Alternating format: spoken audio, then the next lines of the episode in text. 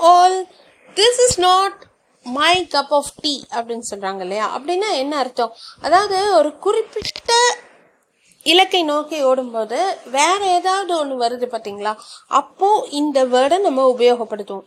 This is not this is not my cup of tea this is not my place அப்படின்லாம் சொல்லுவோம் பார்த்தீங்களா அதாவது என்ன அப்படின்னா ஒரு எக்ஸாம்பிளுக்கு சொல்லணும்னா ஒரு ஆஃபீஸில் இருக்குது அப்படின்னா அவங்களுக்கு வந்து ரொம்ப நல்லா தெரிஞ்ச ஒரு ஏரியா அப்படின்னா மேனேஜ்மெண்ட் ரிசர்ச் இல்லைன்னா அவங்க வந்து அட்மின் ரிலேட்டடாக தெரியும்னு வச்சுக்கோங்களேன். அவங்கள கொண்டு போய் அக்கௌண்ட்ஸ்லேயோ இல்லை கேஷ்லேயோ போட்டாங்கன்னா அப்போ அவங்க ஃபீல் பண்ணுவாங்க say this is not my cup of tea அப்படின்னு சொல்லுவாங்க. அதே மாதிரி ரொம்ப ரொம்ப இப்போ வந்து லாயர்ஸ் எடுத்துக்கிட்டிங்கன்னா கிரிமினல் லாயர்ஸ் கிட்ட கொண்டு போய் சிவில் கேஸ் கொடுத்தா அவங்களுக்கு ஃபீல் ஆகும் இல்லையா? இந்த மாதிரி சொல்லிட்டே போகலாம்.